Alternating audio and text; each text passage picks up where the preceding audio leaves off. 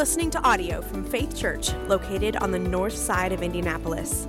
If you'd like to check out more information about our church and ministry, please visit faithchurchindy.com. Today's scripture comes from Psalm 67, which you can find like I did in the Faith app, clicking on the scripture. Psalm 67 May God be gracious to us and bless us and make his face to shine upon us. Selah. That your way may be known on earth, your saving power among the nations. Let the peoples praise you, O God. Let all the peoples praise you. Let the nations be glad and sing for joy, for you judge the peoples with equity and guide the nations upon earth. Selah. Let the peoples praise you, O God. Let all the peoples praise you. The earth has yielded its increase. God, our God, shall bless us. God shall bless us. Let all the ends of the earth fear him. This is the word of the Lord.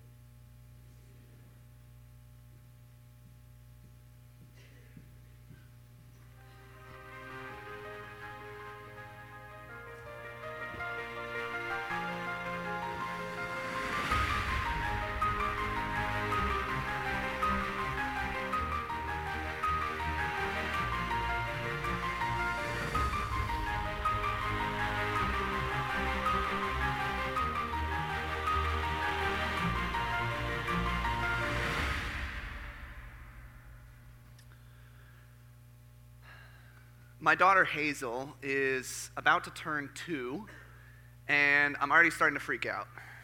Uh, I'm, I'm not freaking out because she's about to turn two, but because I've started the process of thinking, what am I going to say to her at her graduation?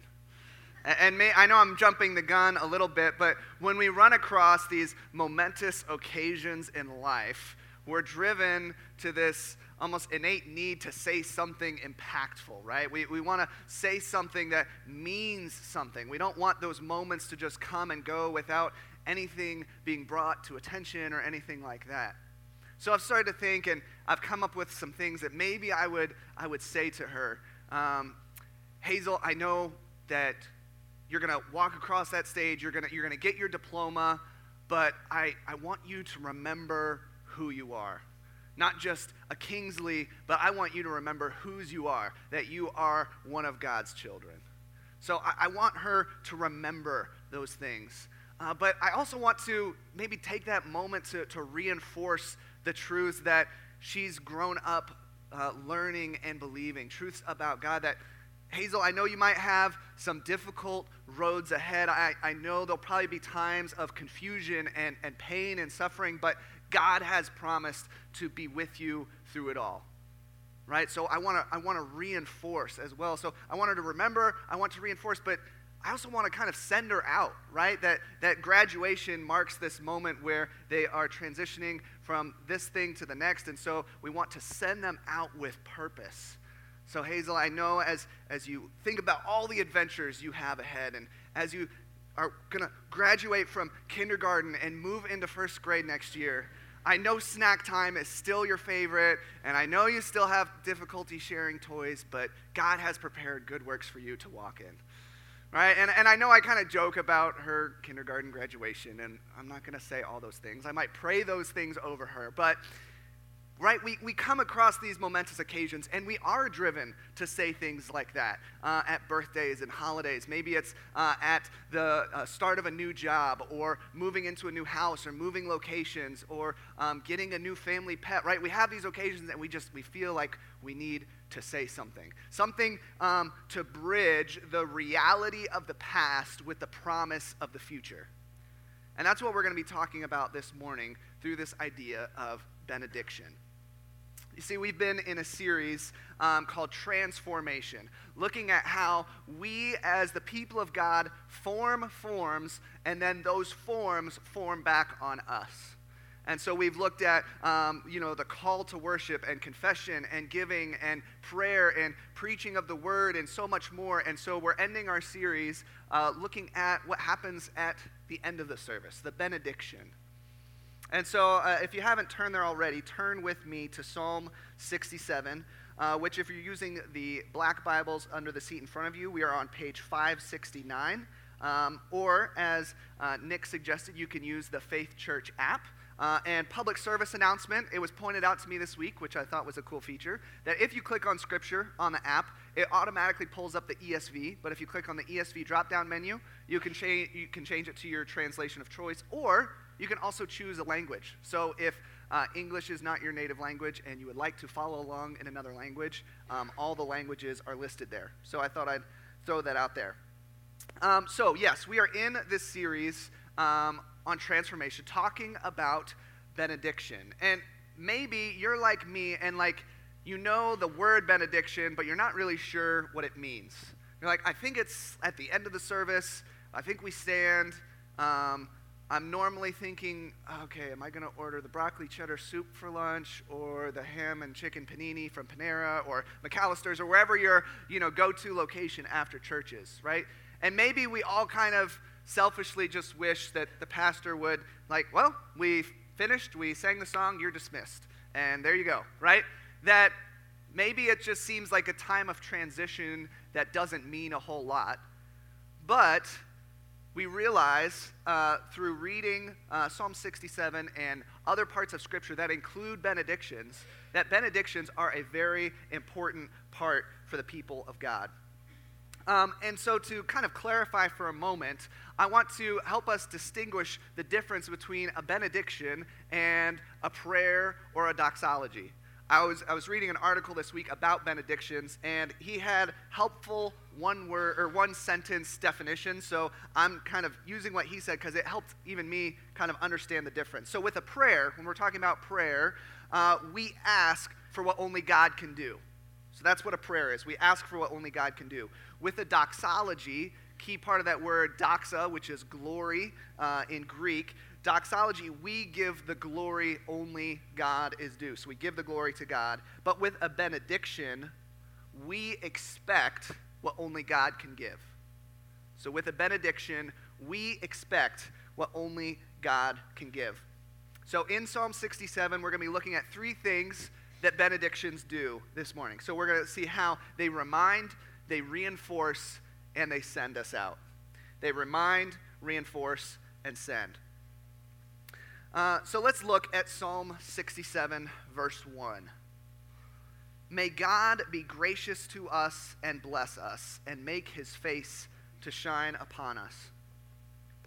This verse, uh, verse 1, is almost a direct quote from Numbers chapter 6. Uh, Numbers chapter 6 uh, contains the priestly blessing, and it's quoted many times throughout the Psalms.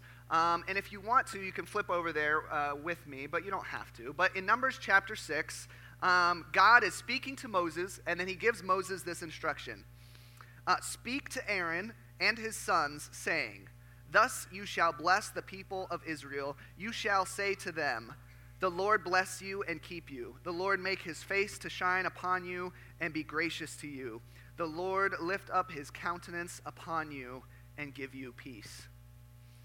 And that last line, the Lord lift up his countenance, uh, maybe it's a word we're unfamiliar with favor. May the Lord look on you with favor. So maybe this is a, a familiar benediction to you. Uh, maybe you grew up in a church setting where this was the token benediction. Uh, when I was in fifth grade, I was at this very small private school where uh, at the end of every day of school, one of the teachers would pronounce this blessing over the school. Um, I had a class in seminary where we actually had to memorize this blessing uh, as one of our assignments uh, in pastoral care. Uh, so, what exactly is this blessing? Saying, and why is it referenced in Psalm 67?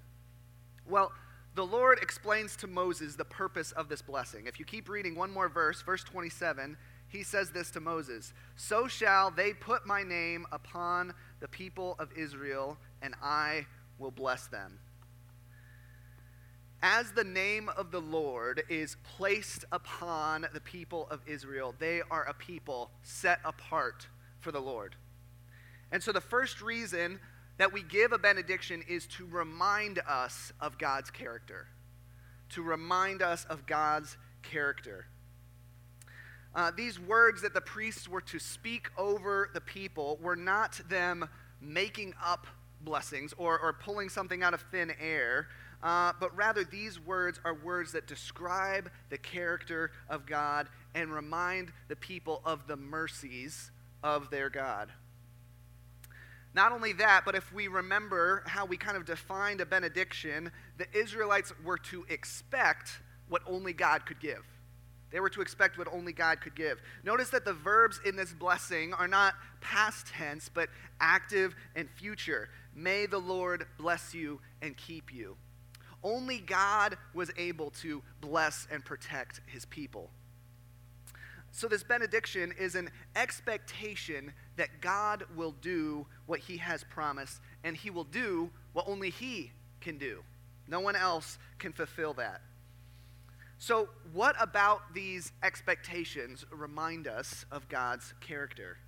Well, it reminds us that God has been and will be faithful. It reminds us that God has been and will be gracious. It reminds us that God has been and will be favorable towards us. And he has indeed given us peace. So God has been faithful in these ways in the past, so we can be assured, because He is an unchanging God, we can be assured of His faithfulness in these same areas in the future. But what about us? Faith Church, Indianapolis, 2020. You guys are not Israelites. I am not a priest. We are not in Jerusalem. So, can we say that this blessing that was for the people of Israel uh, is a blessing for us? Can we, you know, truthfully say that the Lord is blessing us and keeping us, that He's looking upon us with favor? Uh, and I would say yes. Um, we're not Israelites, but because of Christ, we have become the people of God. We have been grafted in to the people of God. Peter describes the church as a royal priesthood the priesthood of all believers, and we who are in Christ are now a part of God's chosen people. So, yes, we can expect the Lord's blessings and the Lord's favor. Um, now, I know at this point it might seem a bit strange to be talking this way. And maybe you're even sitting there getting a little uneasy uh, and a little uncomfortable in your seat because it sounds like a lot of false teaching that's out there that God wants to bless you and He wants to give you whatever you want. That's not what a benediction is, and that's not what I'm saying. So I want to just take a moment to kind of lay out the distinctions just so we're clear and we're not uh, confused. And this is for my benefit as well, because I'm also a little bit uncomfortable saying some of these things. Uh, does the Bible really say that? Yeah, it does. Um, so, um, for sake of simplicity, I might refer to this as the prosperity gospel, right? Prosperity uh, meaning that God wants to bless you and He wants you to prosper, but gospel because they call it, you know, people call it that, but it's really no gospel at all. It is not good news. Um, it's built on uh, skewing scripture, but basically, what it teaches is that God wants to bless you. You have only to have faith. Uh, you can name it and claim it, and God will be faithful and give you what makes you happy. So, if a, a boat or a house or a new job or promotion, if that's what's going to bring you joy and fulfillment in God, then pray for it, and you can expect that God will give it to you. And so that's not what Scripture teaches. And so when we talk about blessings, it maybe sounds a little bit like that, and we got, start to get a little uncomfortable. Like, does God really want to bless us? Can we expect God to bless us? So, how is a benediction different? Well, uh, it's different from the false promises of the prosperity gospel because it's not making a request of God that He has not already promised. That when we give a benediction at the end of a service or at a graduation or whatever, we're not naming it and claiming it. We're not, you know, pulling things out of thin air to say, this is what I want God to bless me with. But rather, it is falling back on his promises in Scripture and saying, This is what God has promised, this is what I'm leaning on. I'm not leaning on this promise that I made up or pulled out of thin air, but this is from God's Word. And often, um, the, the words we use in benedictions come straight from Scripture. They're all over the Bible, all, over, all throughout Scripture.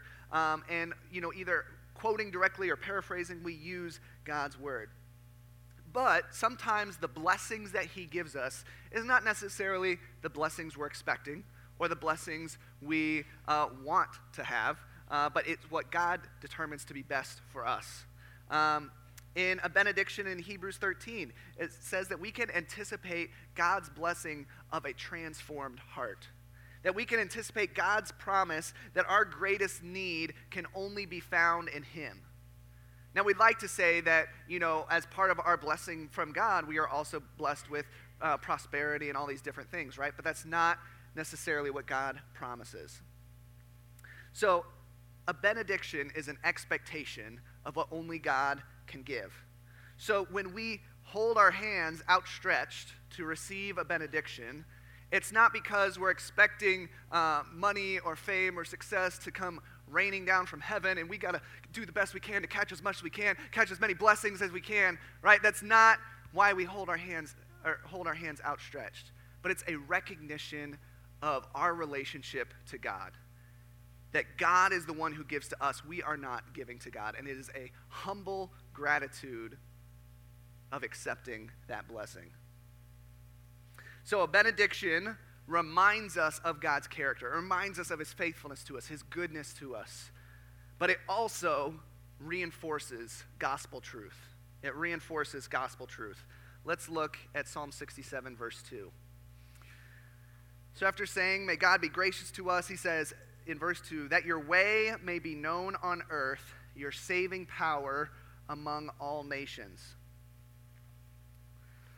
Now, we don't, we don't know who wrote this psalm, but many commentators suggest that the psalmist, when they were writing the psalm, he or she was likely gathered in the people of God um, after hearing this priestly blessing that we just looked at number six, even though they just quote the first verse or the first part of that blessing, after receiving that blessing, the psalmist is just driven to praise is driven to worship and writes down this song, this song of worship saying, Let the nations praise you, let the peoples praise you, right?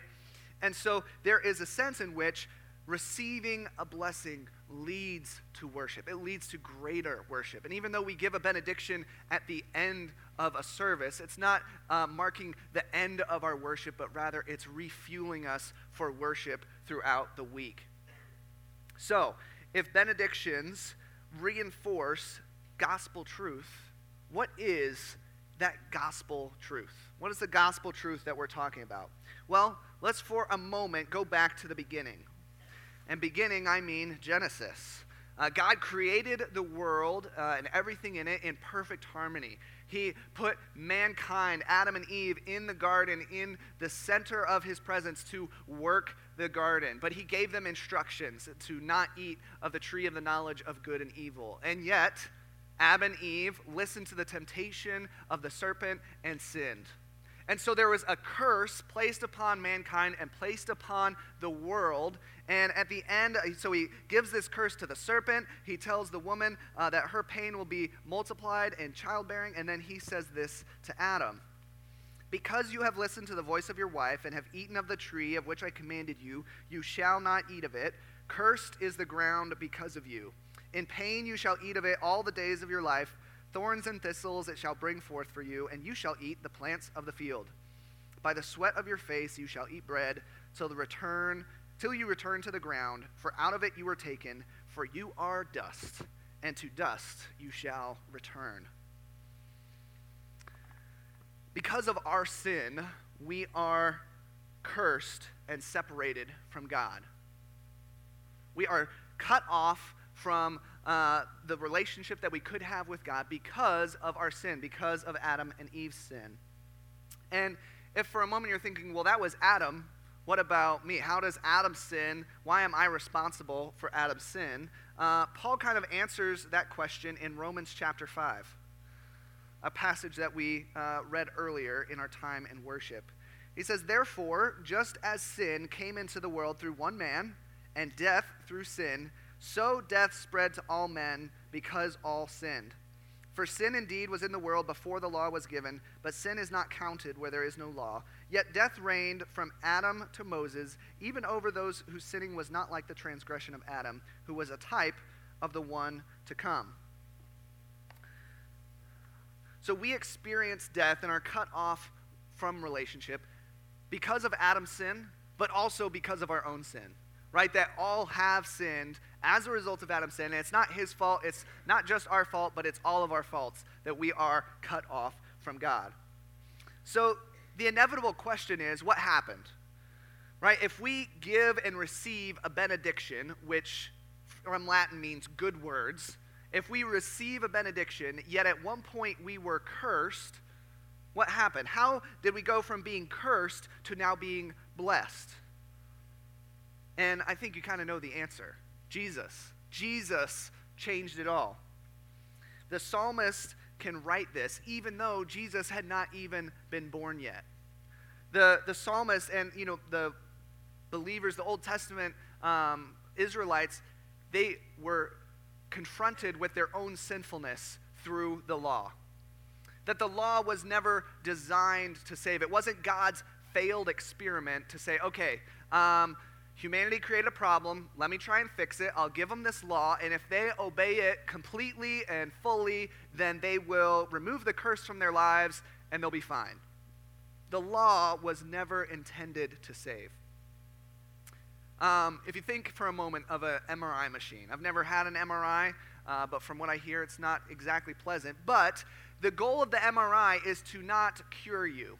The goal of the MRI is not to heal you, but rather it reveals within you where the sickness is. It reveals you where the weakness is. So, in the same way, the law is like an MRI machine that the law was never designed to save, but rather reveal the brokenness and sinfulness in their hearts and in our hearts to realize that we need a Savior. The Old Testament and the prophets all point to the fact that we need a Savior, and that person is Jesus. And so the psalmist is able to say that your saving power, God, is known among the nations because they were looking forward to a Savior. They knew that they could not save themselves. Because of Jesus, we are blessed and reconciled to God. Paul goes on to say in the remainder of Romans 5 um, For if because of one man's trespass, because of Adam's trespass, death reigned through that one man, much more will those who receive the abundance of grace and the free gift of righteousness reign in life through the one man, Jesus Christ. Therefore, as one trespass led to condemnation for all men, so one act of righteousness leads to justification and life for all men.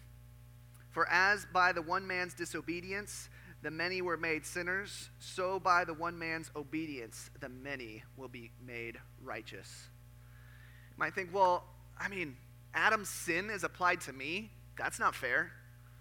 Well, Christ's righteousness applied to me is not fair. And so it is because of Christ that we are reconciled to God. Jesus came as the second Adam. He came to bring righteousness and justification when Adam brought condemnation to us all. In the article about benedictions that I referenced earlier, the author kind of says, sums up this idea by saying it like this On the cross, Jesus essentially heard, May the Lord curse you, so that we can now hear, May the Lord bless you. Jesus took the malediction that we deserve so that we could receive the benediction we don't deserve. That is because of Jesus that we're able to receive a benediction at all. God is able to freely bless us because he himself paid the price by sending his son to put an end to sin and the curse of Satan and death in the process. So, when you receive God's blessings, do you use that as an opportunity to reinforce gospel truth in your life? We, as the people of God, receive benedictions because they remind us of God's character, they reinforce that gospel truth, and benedictions also send us on mission. Now, at this point, I need to make a little bit of a clarification. Um, in actuality, uh, a benediction doesn't so much send us on mission as does a commissioning. But often, benediction and commissioning um, go hand in hand. They're often intertwined together, both in Scripture and um, in our services. That when we are receiving this blessing, it inevitably leads us to then take that with us and go. Um, so, even though these two ideas are intertwined, I just thought I should make that clarification that a benediction leads to a commissioning, and that commissioning is what sends us on mission. So, what is a commissioning? What are we being commissioned for?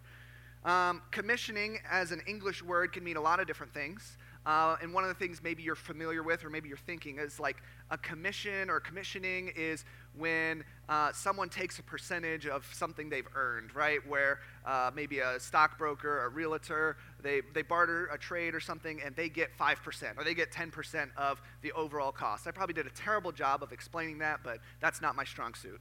Um, but anyway, that's not the commissioning we're talking about, so it doesn't matter.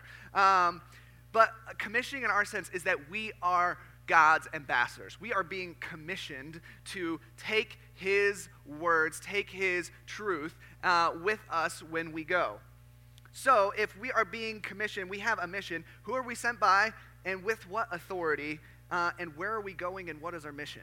Maybe these are some of the questions you're sitting here asking, like, okay, has, has God really given me any authority? Well, He has given us His Holy Spirit to send with us, that He is with us Himself. Where are we going?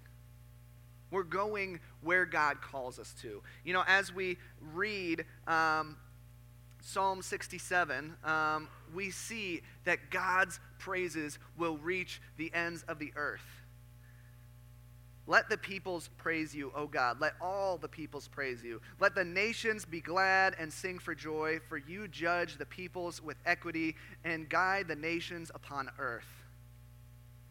Let the peoples praise you, O God. Let all the peoples praise you. The earth has yielded its increase. God, our God, shall bless us. God shall bless us. Let all the ends of the earth fear him. When we are confronted with the audacious and outrageous blessings from God, we are driven to praise him wherever we go. We are sent by God as his ambassadors to the ends of the earth, carrying his praises with us. We speak of his grace and faithfulness. We proclaim his love and mercy. We announce the good news of Jesus Christ. We declare his justice and righteousness. We herald the goodness and greatness of our God. But maybe you're like me, and sometimes you think, well, I can communicate with people around the world with a few clicks on my computer or a few swipes on my phone. Do I really even need to go anywhere? Um, and while, yes, technology can help, and it, and it truly is a great tool to communicate, um, we all have a mandate to go, right? That Jesus gave his disciples the Great Commission saying, Go and make disciples, right? And so while maybe not all of us are called to go around the world, some of us definitely are. And that's not a calling that we should ignore. But is action necessary for the rest of us? Where are we called to? And maybe you're thinking, well, I mean, we live in America. Surely everyone has heard, and the people who aren't Christians have already rejected him. They, they have heard, and they just don't want to listen. Let me uh, bring us back to Paul for a moment. I know I keep going back here, but I mean, he says a lot of great things. Um, and it is God's word. So, uh, Romans chapter 10, he says this For everyone who calls on the name of the Lord will be saved. Uh, which is truly an incredible thing, and we could preach a whole sermon on that. But he says, For everyone who calls on the name of the Lord will be saved. How then will they call on him in whom they have not believed? And how are they to believe in him of whom they have never heard? And how are they to hear without someone preaching? And how are they to preach unless they are sent? As it is written, How beautiful are the feet of those who preach the good news. And maybe you're sitting here and like, Well, I, I can't preach. I have never been trained to do so. And while it might seem like a discouragement or maybe an excuse, God has given you what you need to preach. He has equipped you with words to use to explain God's goodness uh, and His love to us. And yes, sometimes we're sent around the world, but sometimes we're sent to the office next door, to the classroom upstairs, to the cubicle around the corner with that funky smell that we try to avoid. Right? That God has called each of us to reach the world He has placed you in with the good news of the gospel. You see, truth inescapably leads to action. I'm only 27 years old, uh, but I often feel like I'm living in the body of a 50 year old. Um, and I know maybe some of you in here, like, you can't even start to complain yet. You haven't, you got to hit 35 before you can start talking about how much you hurt, right? But I mean, I wake up in the morning and my neck hurts. And, you know, I go for a walk and my back hurts. Even standing here, I'm like, I've already been standing for too long today, right? And so finally, after much convincing uh, from my wife, I finally agreed to go see a chiropractor. So I, I made an appointment. Oh, thanks, Johnny yes, I finally, I finally gave in. And chiropractor truly is, it's an amazing thing. But I get there and we're doing this evaluative uh, meeting where she's asking me about like why my back hurts or, you know, what types of things I do. Am I lifting heavy things or whatever? And at one point I'm, I'm laying down on the chiropractic table and she's looking at uh, my legs and my feet and she goes, wow, that's incredible. And I'm laying there, obviously not knowing what she's talking about, going, what on earth is going on? So she pulls out her phone, takes a picture, shows me the picture, uh, and apparently my right leg is like an inch and a half shorter than my left leg. And I know maybe now you're you're wondering if that's why I lean. Um, I mean, both my feet touch the floor, so I never noticed the difference. Um, but here's the point um, whether it's anatomical or because my hip is locked up, still yet to be seen, but I received truth about my condition. I received truth about what was wrong with my back and why I was having all this pain in my spine, and I was led to action. I made follow up appointments. I did all the stretches that she told me to do. And granted, I'm still in pain sometimes, but that truth led me to action. And so we have a diagnosis, right? As a human person, you have a diagnosis that you have been separated and cut off from God because of your sin. Now, you can either choose to accept that diagnosis, like I could have chosen to accept, like, well, my leg's shorter. Well, I guess I'll just take that and go with it, and thanks, but no thanks, right? Uh, in the same way, you could take the diagnosis of being sinful and be like, you know what? I'd rather live in a world where I'm not sinful. I'd rather not be confronted with my sinfulness. So I'm going to go over here to where I don't have to worry about sinfulness. Or, or maybe you get your diagnosis of your condition and you see God's solution of Jesus Christ, and you say, well, actually, I'd rather go over here where the solution is a little bit different. I'd rather work for it myself. I'd rather do something on my own that can earn me that cure. I want to say that I had something to do with it. But the fact of the matter is, we have been given a diagnosis. There is only one cure, and that cure is found in the person of Jesus Christ. So, as we think about where we stand with God, we're then led to realize that truth leads to action. But more than that, good news leads to proclamation. I don't think that's an idea that I have to spend too much time trying to explain to you.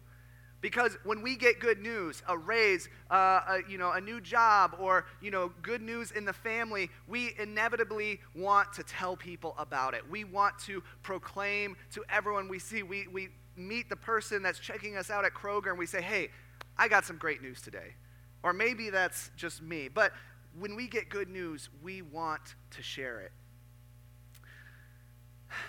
So when we gather to worship, and we receive a benediction of good news from God, a blessing from God, this leads us to go into the world on Monday carrying with that carrying with us that good news.